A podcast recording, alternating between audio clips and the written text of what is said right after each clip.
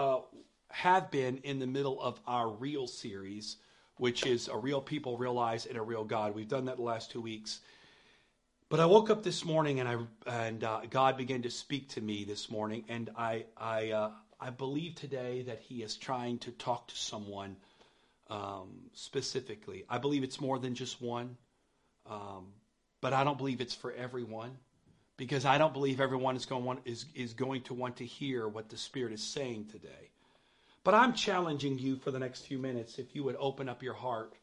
If you're sincere and you really want to know God and you really you may not have it perfect, you may not get it all you might not have all the all the I's dotted and the T's crossed. You may have more good bad days than good days. I get it. But uh, I, I'm I'm challenging you today, if you're hungry, to listen to what God is saying uh, to you today, and let the Spirit be, let your hearing be mixed with faith, uh, and let God speak to your heart.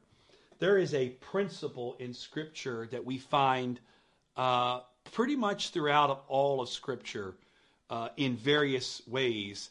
It, it's it, it's not always as clear in some places as it is in others but if you dig a little deeper, you can find this thread woven throughout Scripture. Uh, one of the interesting places we find this, and I've taught about this before, preached on it, uh, spoken about it. Some of you have heard me uh, speak on this before, others have preached upon it.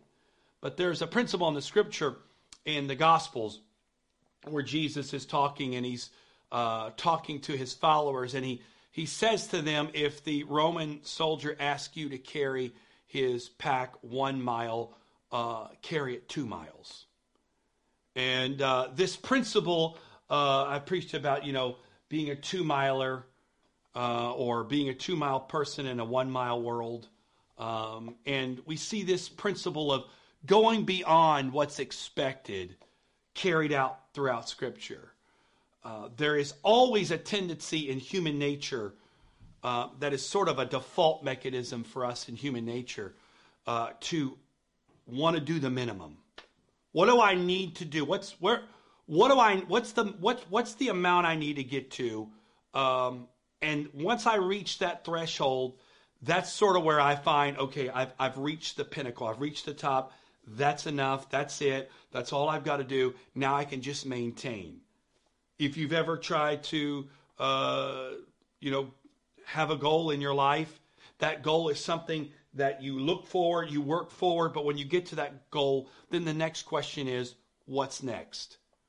Uh, today it's Sunday, right? And today there are going to be uh, uh, men that take a football field all across this nation, and thousands and thousands, and more than likely millions of people are going to stop their day today, and they're going to watch these guys take the field today and these guys are going to give up their body. They're going to sacrifice their body. Some of them are going to end up getting hurt today. Some are going to end up getting injured. Some may even hurt themselves to the point they can never longer play football again today to reach a goal. And that goal is simply this at the end of the season, they want to be the last team standing. They want to be the team holding up the trophy and they want to be crowned Super Bowl champions. And so they get up every morning and they work for that goal. They get up every day with that in mind to get better, to progress, to get better, to try to become that next one extra sprint, one extra rep in the gym, one extra uh, uh, an extra hour in the meeting room, an extra hour at practice. Why? Because they're reaching for a goal. The problem is when you get to that goal, then what?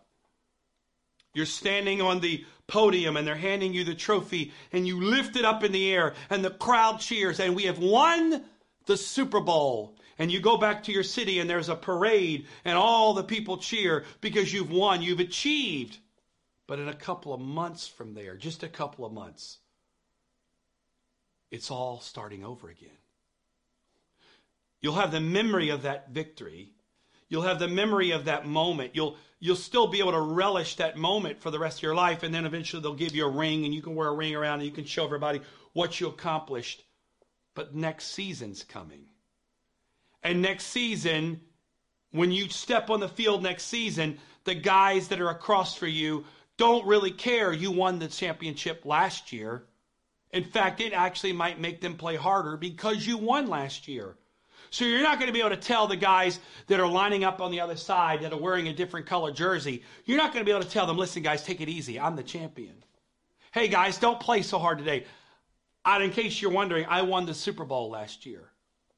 No, next year you're going to have to work just as hard, if not harder, to maintain what you got this year. But we don't really operate like that. That's why so many of us we we we set goals and we get to that goal, we get a momentary payoff. There feels like there's something there that that that makes us feel like okay, I've look what I've done. I've accomplished it. But then the reality of it sinks in because now where do I go next? What do I do next? January 1st comes and you go, okay, uh, this year I'm going to lose 30 pounds. And you start to work so hard. You're eating food and you're, you're, you're, you're going on your walks and you're Fitbitting and making sure you're getting your steps in and you get to your 30 pounds. Let me ask you this when you get to that 30 pound weight loss or 50 pound weight loss or whatever your goal is, can you finally say, Well, I did it. That's it. I'm done. All right, back to what I was doing before. All right, back to, well, goal accomplished. Now I can just sit back and relax. No, what you find is you get to that goal, you have to work just as hard to stay there as you did to get there. But we don't operate like that a lot of times. We don't operate with that mindset. We want to kind of reach that goal. What do I need to get to? I want to get to that. Okay, done. That's over with. That's the same mentality that we kind of take into our understanding of God. And that is, God, what do you want me to do? How do you want me to live? And when we ask that question, in some ways there is a desire to for the answer, but there's another part of it is tell me the sort of baseline I need to get to. I'm not knocking this question. It's a very legitimate question. What do I knew, what do I need to do to be saved? Well, we know that scripture is very clear on what it takes to enter into a relationship with Jesus Christ, to, to be able to walk with him. It's very simple. The Bible says we're to repent, we're to be baptized in his name, and to be filled with his spirit. But let's be frank, there are people that are watching here today that you have been walking with the Lord for many years now. You've gone through this process. You were, you did repent. You did, uh, you did get baptized, and you were filled with His Spirit. But can I be honest with you? If you could tell that story today, was that the end? Could you simply say, okay, that's done. Now what's next? Because now I don't have to do anything else. Or do you realize that getting to that point was only a step in the process? Because there's another step. That's mile one, but now we got to move on to mile two. Now we got to move on to mile three. There's never going to be a point in time where we say, okay, that's enough. We've done enough. I'm done. I'm out. You see, that's where we are in our world today. It's what can I, what, what do I need to do? What's the, what's the requirement? Now, this may work in school. You know, what do I need to do to graduate? And you sit down with your advisor and they lay out a plan for you and they say, well, you get this many credits and you do this, we'll give you this diploma. But let's be frank, for those of you in your job, when you got to your job, you didn't quit learning. It was just the next step. You see, the Bible says where there is no vision, people perish. Now, we can take that in many different ways, but in our own personal life, there is a danger in losing vision. There's a danger in living this way. Yes, doing the one mile requirement is what's necessary, but are you ever really going to be able to, to really walk with Jesus with a one mile mentality? I don't want to even go down these roads today, but I have to ask the question can you be saved, truly saved, with a one mile mentality?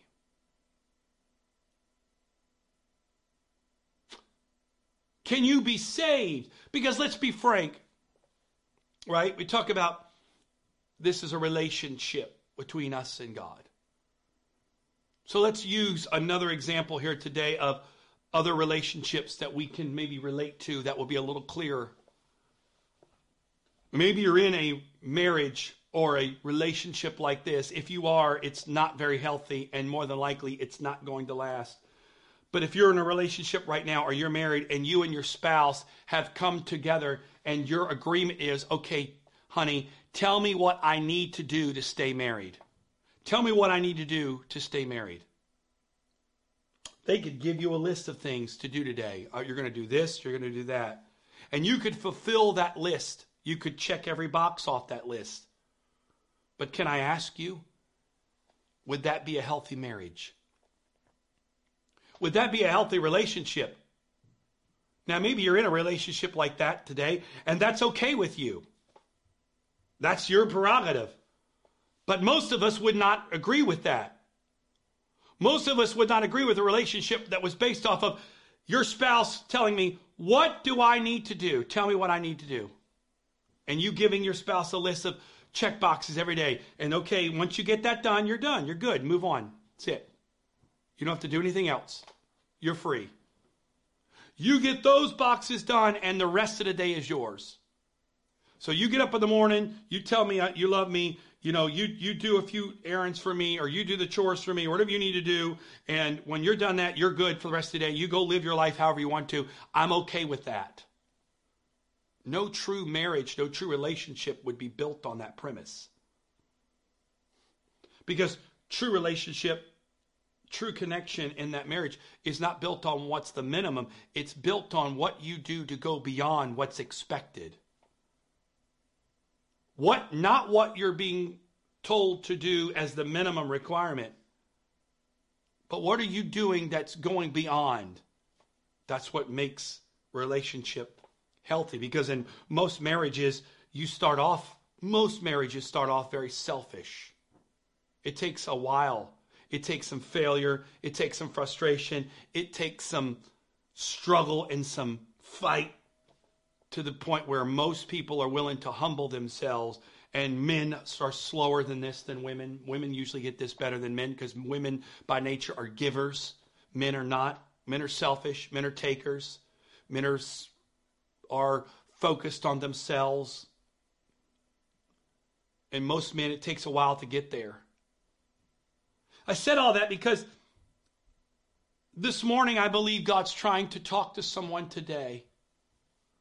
Because your whole premise and how you view God is just basically God, tell me what I need to do. What's where's the minimum threshold? And once I get those things built, okay, the rest of my life is mine to do whatever I want. And God is asking you today a question. We're going to get to that question in just a moment. He's wanting to know something today. Because if you live that way, there's some great concern I have for you today. Are you coming on here today, this morning, to listen and find out, okay, what do I need to do today? Show me, tell me what I'm supposed to do. What is that? Or are you coming today say, God, speak to me because I want to I want to know you. I want to go beyond where I'm at today. I don't want to maintain. I want to go beyond. I read this last. I read this several weeks ago, um, and I want to. Re- I want to give it to you again today. Revelation chapter three is the um, um, the letter that John's writing in the book of Revelation, and he's writing these letters as God is revealing to him the condition of these churches. And I read it to you a couple weeks ago. We talked about knocking at the door and that is the Laodicea church. And remember what happened in the Laodicea church. I'll read it again. He said, These things says the Amen, the faithful and the true witness, the beginning of the creation. I know your works, that you're neither cold nor hot. I could wish you were cold or hot. So then, because you are lukewarm and neither cold nor hot, I will vomit you out of my mouth. And here's why he was so frustrated with them. He was frustrated with them because this is what they were saying. Verse number 17 I am rich, have become wealthy, and have need of nothing. Meaning, I have reached my goal. I've reached my pinnacle. I've reached sort of the, the level I'm trying to get to. And now that I'm there, I'm good. That's it. Now I'm maintaining. And he says, that mentality makes me want to throw up. That's, that's really strong language coming from God. That's really strong language. The fact that Jesus Christ, the love, the, the, the God of love, the God of grace, the God of mercy, looks at these people with such disdain that he wants to vomit. And the reason why is because they said they're rich and they have need of nothing. Nobody and no thing.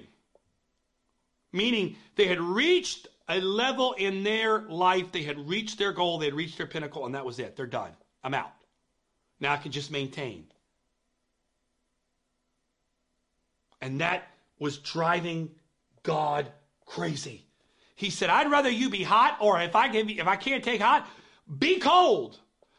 Be cold. But this whole thing where you're just living in this existence just drives me crazy. He said, Well, what are you driving at? Well, let's go a little further here today. We know Jesus was on this earth for about three and a half years in ministry, spent 33 and a half years on this earth. 30 of those years he spent from the, really spent from the age of 12 to eight, uh, 30, 18 of those years he spent in relative ambiguity. He was a carpenter living in Nazareth, uh, going about daily life like any other normal Jewish boy and Jewish man. At the age of 30, we find that he comes and he is baptized by John the Baptist. He goes into the wilderness for 40 days, comes back out. His ministry begins, and, you know, it's sort of off to the races at that point in time. We find that he is absolutely swamped everywhere he goes. Crowds follow, people follow, the broken, the hurting, the lame, all of them follow him um, in his ministry. Crowds are huge pressing towards him. I mean, you got to think about this. This is in the first century, but he goes out to the hillside, and 5,000 men, not including women and children, it's 5,000. It got to be more than 5,000, but that was just the men. 5,000 are out there just to hear him speak. So everywhere he went, thousands upon thousands upon thousands of people were gathered around him. But if we look beyond just the crowd. We find that there was actually layers in all of this.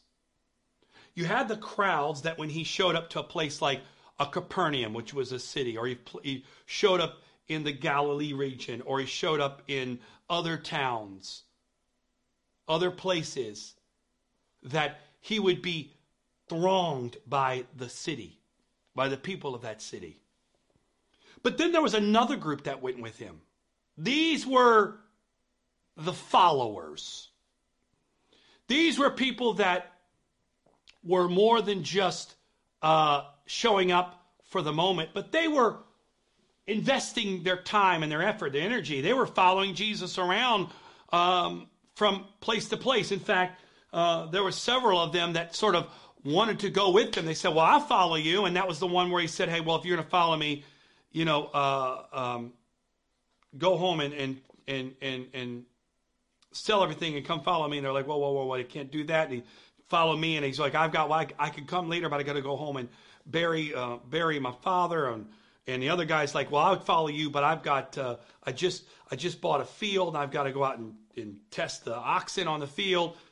So we knew there was a group of people that went with Jesus everywhere he went there was a pretty good group. What that group size was, we don't know, but it was smaller than the crowd. We got the thousands of thousands of thousands that were showing up wherever he went. But then we have this other group that's following him. I believe there was this group that, you know, this was a group that Mary Magdalene would have been a part of. People like that that were invested. They were connected. They were, they were, they. It wasn't just simply they were showing up, but they were, they were, they were walking with him to their degree. But then you have another group. Now, these group you could only get into by invitation. You see, there's a separation here, right? So the first large group, the thousands of people, they come to Jesus to get their needs met.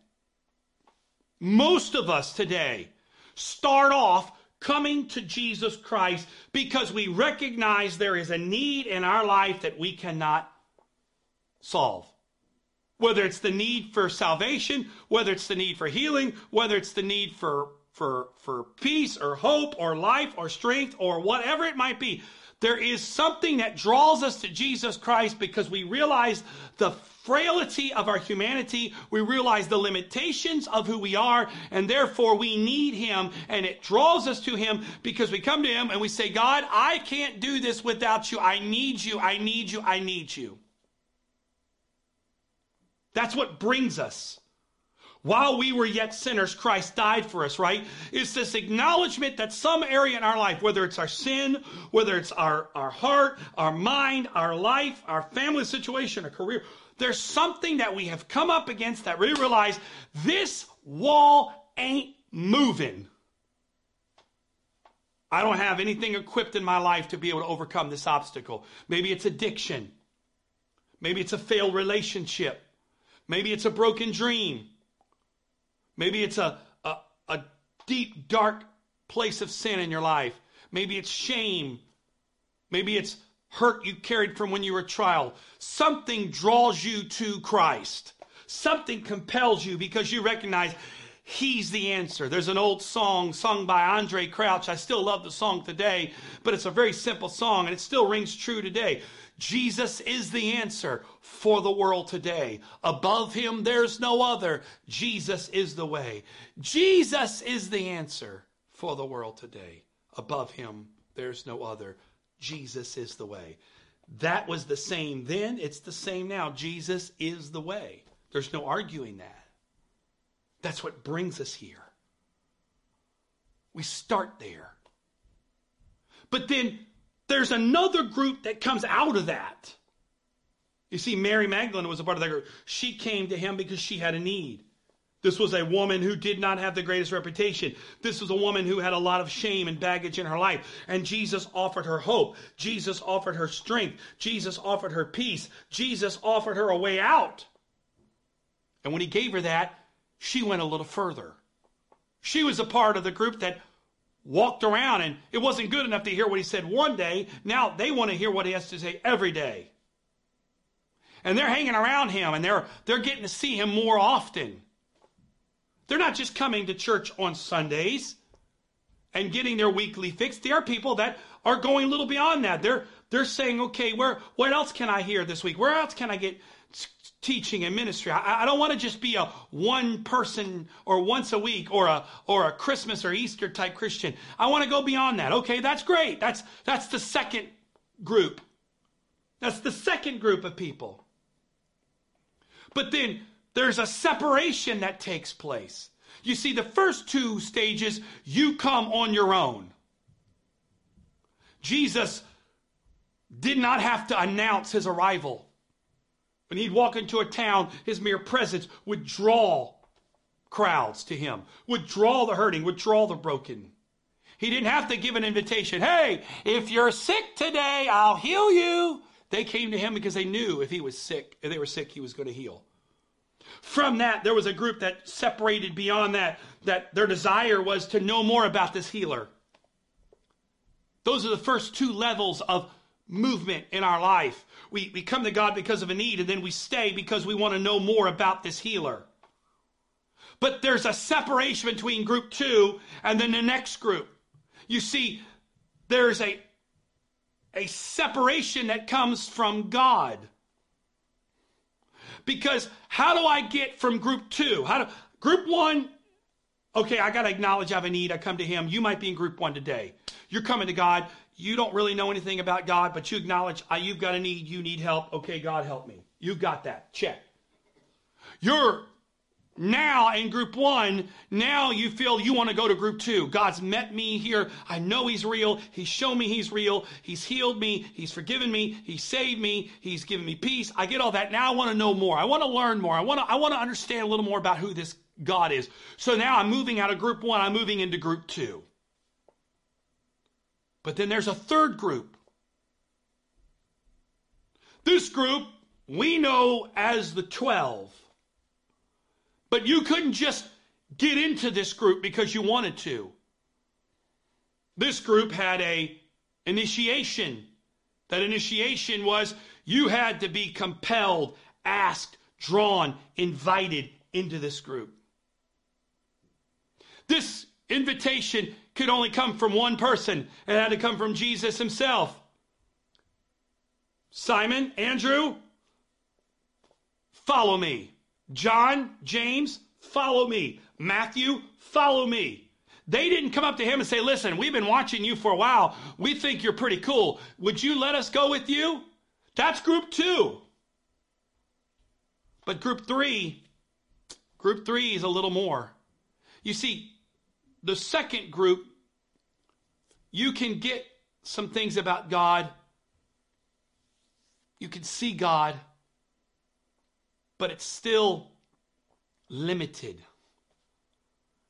But group three, you have access to Him.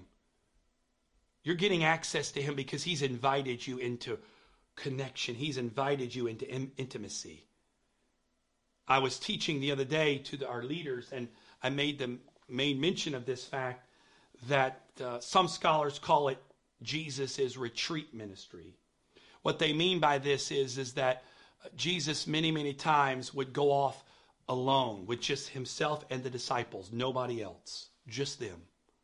And one particular guy, scholar that I was uh, researching, he put together a timeline based off his uh, research. And I don't know if you can say it's 100% accurate, but it had some very compelling thoughts to it. And that was he estimated that there was up to 18 months of Jesus' ministry was spent in what we call this retreat ministry, meaning Jesus is on this earth for about three years in ministry, little more than that, but about three years. Half of his time was spent with just these 12 men he had brought into intimacy. Think about how important that must have been to him, that he was willing to neglect the crowds for half the time. You got people by the thousands that are broken, that are hurting, but yet he felt it was that important to invest time in these eight, these 12 guys that half the time he was only with them. What does that tell you something? That tells you that there's access to God. You're only getting about half of what's available to you until you respond to that call of intimacy. You see, if 18 months, now follow me for a second. We're going to move some pieces around on the, on the board here, but I want you to see this. Because you say, well, what's the difference between group two and group three? Well, here's the difference. Group one, you're experiencing God in the moment of need, right? You're sick, you're broken, you're hurting. But how many times did he say he healed them, told them to go and to sin no more? Go tell no one, but you're healed. We don't hear anything about these people the rest of the time. Our assumption is they had a moment encounter with God and then they went off and lived the rest of their life. Now, whether or not they ever came back and had connection with Jesus, we don't know. But most of them, he healed thousands and thousands. Most of that was in that moment. And from that, it's gone. Now, group two, group two is a little more committed. They're following Jesus around everywhere he was, but they weren't a part of this retreat ministry. This other group wasn't a part of this 12 that he spent all this time with. They would meet up with Jesus wherever he went, but they weren't spending the same time. So that means there was a lot of times that if Jesus wasn't around, they were living their own life. They were doing their own thing. They were back to their job. They were back to their family. They were back to their life as we know it. They were putting God in when it was available or when the option was there or when it was convenient. But they had this balance between their, their world and his world, and they lived in this balance. So they got some benefit out of that because they were connecting with Jesus. But they didn't get the full benefit of intimacy because they had some things in their life they hadn't yet given up. We would say in our world today, they wanted their cake and eat it too. They weren't bad people, but they hadn't fully bought out. They hadn't fully committed. But then we read in the book of Mark, And it's repeated in the other gospels. When Jesus gave the invitation to the 12, and he walks up to these two brothers, Simon and Andrew, who were fishermen, and said to them as they are in the middle of their work, Follow me. The Bible says this is their response. They left their nets and followed him. He went down the, the dock to the next set of brothers, James and John, and says to those guys, Hey, follow me. And those two dudes looked on the boat, saw their dad, Zebedee, standing there, and said, Dad, we got to go. So there was a separation in group two and group three. And one was the separation was group three was sold out, group two was part time. You see, how do I get from group two to group three? I got to be full time in this. What does it mean to be full time? That's between you and God. But that means I'm not living my life over here and then God fits when He's available or when I can fit Him in. That means every day I get up, it's fully submitted to Him. My mind, my heart, my being, my finances, my job, my career, my life, everything is His. Nothing I have belongs to me. Group two, they give the minimum. Group two says, okay, all right, I'll give the minimum. I'll pay my tithes because it's respected of me. Group three doesn't just say, oh, you know what? I'll pay the minimum. Group three says, God, what can I keep? Because everything else you can have because it doesn't belong to me anyways. That's a, that's one of the things between group two and group three. If you're still paying your monthly dues to God, call it tithes, whatever it is, but it's a, your membership fee to God so you can stay okay and stay in the club, you're still in group two. You're not in group one anymore. Group one doesn't give anything. All group one does is receive five loaves, two fishes, healing, deliverance. Group one is in receiving. Group two, there's a little desire to give, give, but you're only going to give so much. But when group, when there's a call to go into group three, he said, if you want to follow me, if you want to get in group three, here's what you're going to do. You're going to deny yourself, meaning you're going to give up ownership of everything you have. You, your money, your time, everything belongs to me now. You're going to deny yourself. Oh, by the way, you're going to take up your cross, meaning you're going to embrace suffering because suffering is a part of the package. That means if you want to be a part of group three, you're going to have to give up ownership of everything. And then, secondly, you're going to end up having to be willing to sacrifice and be a part of suffering. Meaning, not everything in your life is going to go right. Not everything in your life is going to be perfect. There are going to be hardships. There's going to be difficulties. It's baked into the bread, baby. Group two don't want that. Group two still wants comfort. When the road gets hard, group two is like, all right, I'm out for right now until it eases up. Then I'll jump back in. Group three, you're sold out. Nothing else belongs to you. You've given up ownership of everything, including yourself. You've taken up your cross, meaning you've embraced the journey, good or bad. If you're suffering, you're suffering for His sake. The fellowship of His suffering now has the idea that if you're suffering, you're suffering for intimacy, not suffering for punishment. The last couple weeks in the interviews we did with Christine Keller, in her interview, said it before when she was talking about what she got when her and God, she would judge her circumstances off what have I done wrong because I must be being punished. But when God changed that relationship between him and her, now it's no longer being punished. She's embracing the suffering. Christine, can I tell you the reason why that's the case? Because you moved from group two to group three. Group two, that's religion. That's getting us the minimum. That's getting our box checked. But group three, now that's the group. Because group three has been called out of religion into intimacy, into relationship. But there's some things you've got to do. You've got to give up ownership. You've got to be willing to lay it all down. You've got to be willing to embrace suffering to follow him. We got a lot of group twos watching today. But I want to know how many of you are willing to go to group three. How many of you are willing to go to group three? Okay, you're not group one. There's some of you today, you're group one. Stay in group one. That's where you are. That's where you're coming. That's okay. Be group one. We all start off in group one. But if you're already in group one, you might want to move to group two, meaning, okay, what's the next step? Now I'm not just coming to get something from God, but I'm also trying to come to go beyond. to understand that this is a relationship, it's a two way street.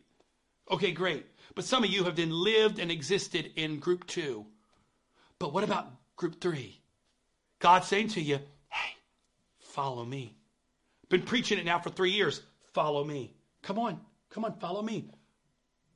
You can't follow him if you're not willing to give up ownership of everything money, finances, life, your career, your dreams, your desires, your hope. It's all yours, God. And I'm embracing suffering. I'm not going to judge you because my life's not perfect. I'm not going to judge you because things in my life aren't going according to plan. If I'm suffering, I'm suffering for your sake. If I'm hurting, I'm hurting for your sake. I find joy in my trials. That's group three. But then watch this Matthew chapter 26.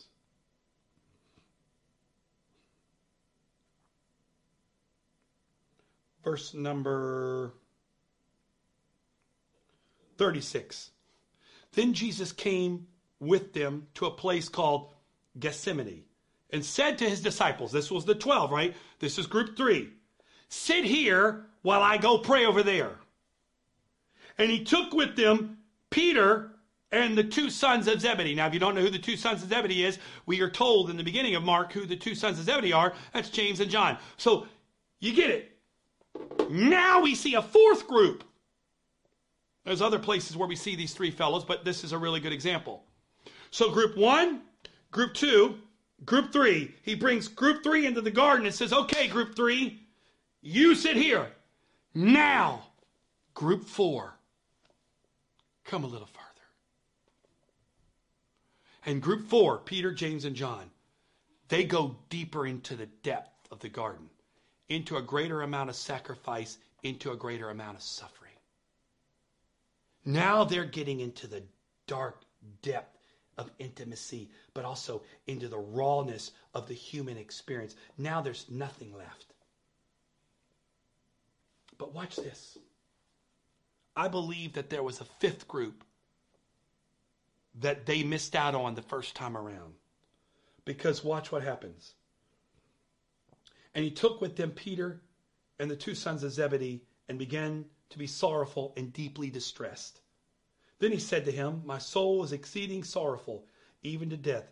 Stay here and watch with me.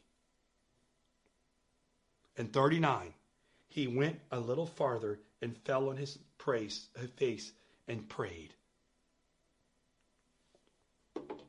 Jesus was in group five. Group one, got that. Group two, got that. Group three, we see the separation. Now, Jesus took group three and pulled some more out into group four. There was a deeper place of intimacy. But then there was a fifth group that was forming. He said, I'm going to go a little farther. There's a fifth group. We finally, that fifth group, come to pass in the book of Acts. But there was an option right there in the fifth group. Jesus went a little further. So, the question I have here today that I believe the Lord stopped all this to have me ask you, and that is Are you satisfied with where you are, or are you willing to go a little further? Are you like the book of Revelation, church, where you said, you know what?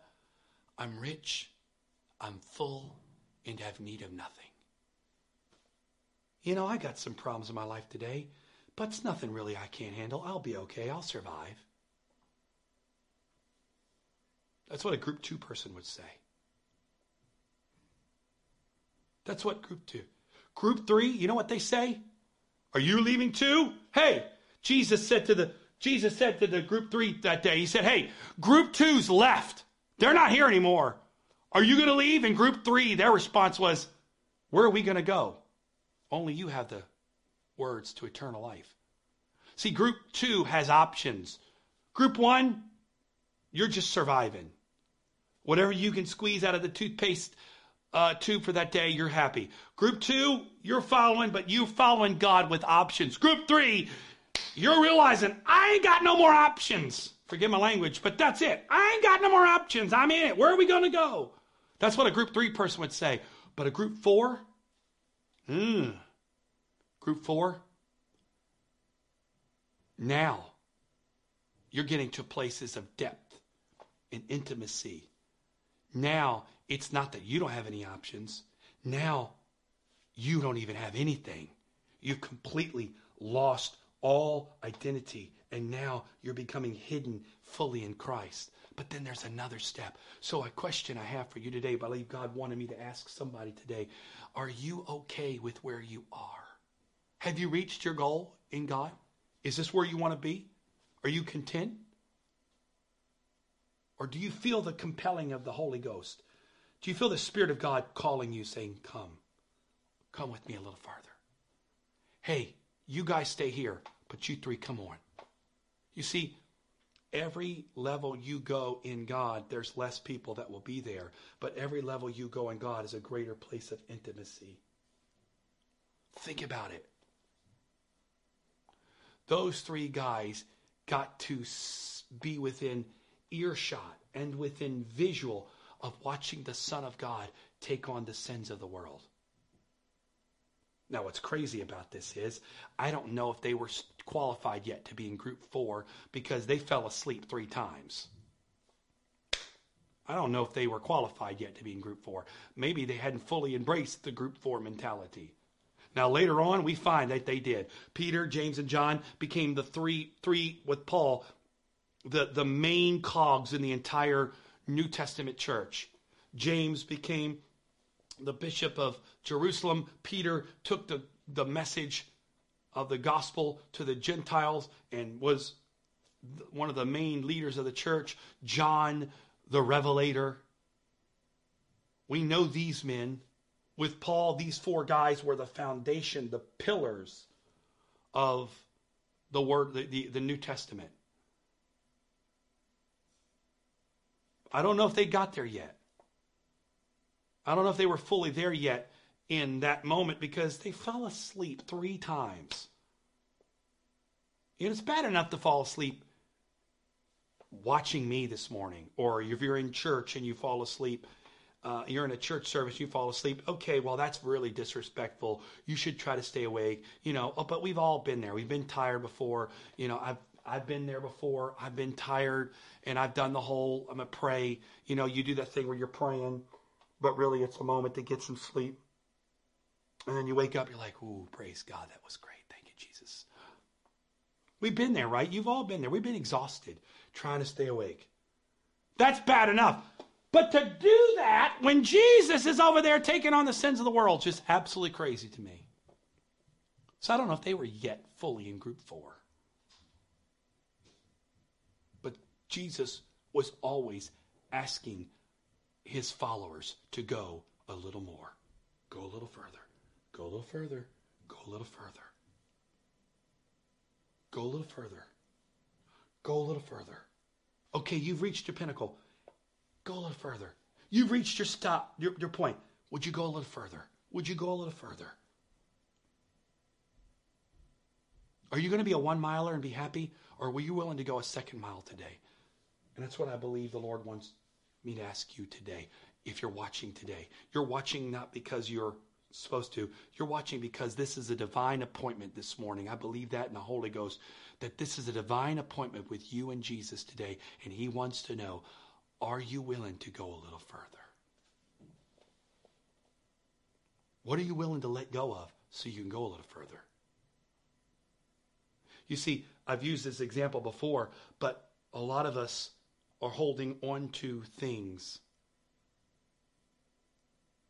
that as we reach forward, we can't quite grasp what's ahead of us because we haven't let go of what we're holding on to. And to go to that next step, sometimes you're going to be willing to let go of some things so you can reach. A lot of times with God, and I don't know, let me move over here. I don't know if I can get my whole entire arms in the frame or not. Close. So if I'm holding over here, a lot of times what I'm reaching for is just going to be out of my reach. I can't reach it. I can't reach it and I can reach. But as long as I have a hold over here, I'm never going to be able to fully reach. And I've got to be willing to let go here and reach over here, which means there's going to be a brief moment of time as I let go that I'm going to feel like I've got nothing. But that's where my faith activates. and I reach forward to the prize, to the thing that's ahead of me. And I forget that what's behind me. And I look forward in faith, in connection to what's in front of me. And there's going to be a brief moment in time I feel like I'm lost.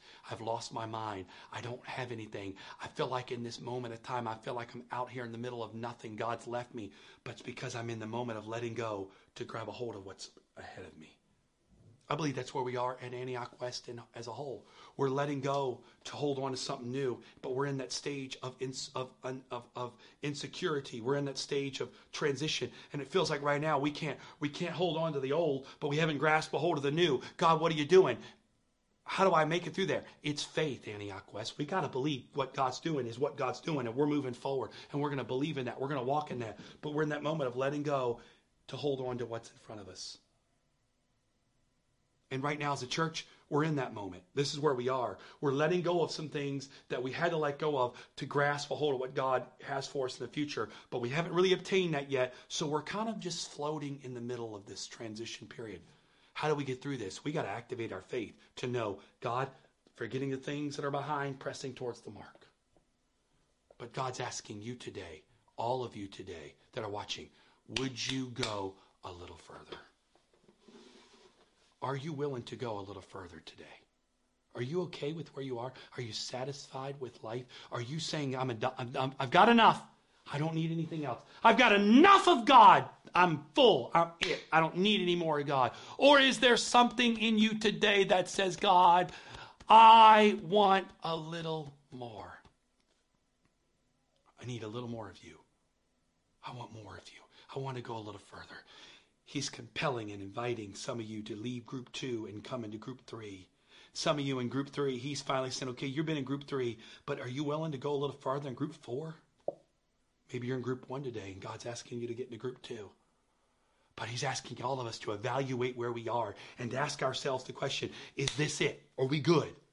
Or we're just going to maintain from here. Check off every Sunday, find out what we need to do. What do I need to do, Pastor? What do I need to do, uh, discipleship group leader? Tell me what I need to do. Okay, got all that done. All right, I'm good. This is it. I've done my requirement. Now I'm I'm I'm okay. Whew, got that out of the way.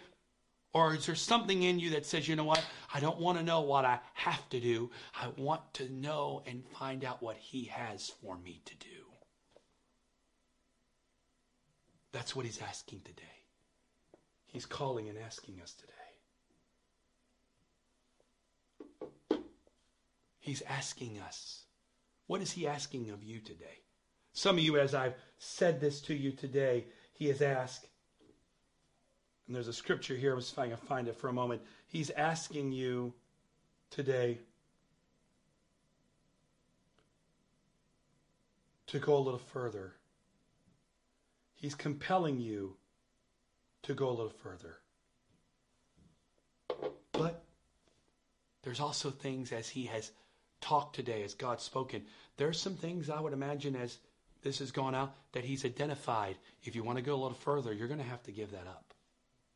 But God, there's nothing wrong with it. You're right, there is nothing wrong with it. But you can't have that and have me too. That might be a, a dream. That might be a certain you know what? That may be something you're holding on to, but it means more to you than God. And He's wanting to know if you want more of me, you got to let that go. The Bible said it was hard for a rich man to be saved. Why? Because it's hard for him to give up everything he's worked for to be able to embrace God. Does God want you to be broke? No, that's not what he's meaning. He might mean be broke, but meaning his riches and his money meant more to him, and he wasn't willing to say, "Okay, God, if you want it all, I'll give it all." That's why when the young, the young, rich young ruler came to Jesus and said, "I want to follow you," he said, "Okay, if you want to do that, go sell everything you have." And the guy's like, "I can't do that." Do I really believe God would have had him sell everything he had? Maybe, maybe not. But he had to be willing to sell everything he had. That was the problem. It wasn't necessarily he would have done it. It was he wasn't willing to even put that on the table. That's not for negotiation. And Jesus said, I can't do it. I'm not going to have anything left off the negotiation block. Everything has got to be put on the table. I may take it, I may not, but you got to be willing to give it to me if you're going to go to the next phase. Come. Come on. Come. Well, what are you holding on to that's keeping you from going to the next phase? Only God knows what that is. And I guarantee you, in the Holy Ghost right now, He's identifying that in your life.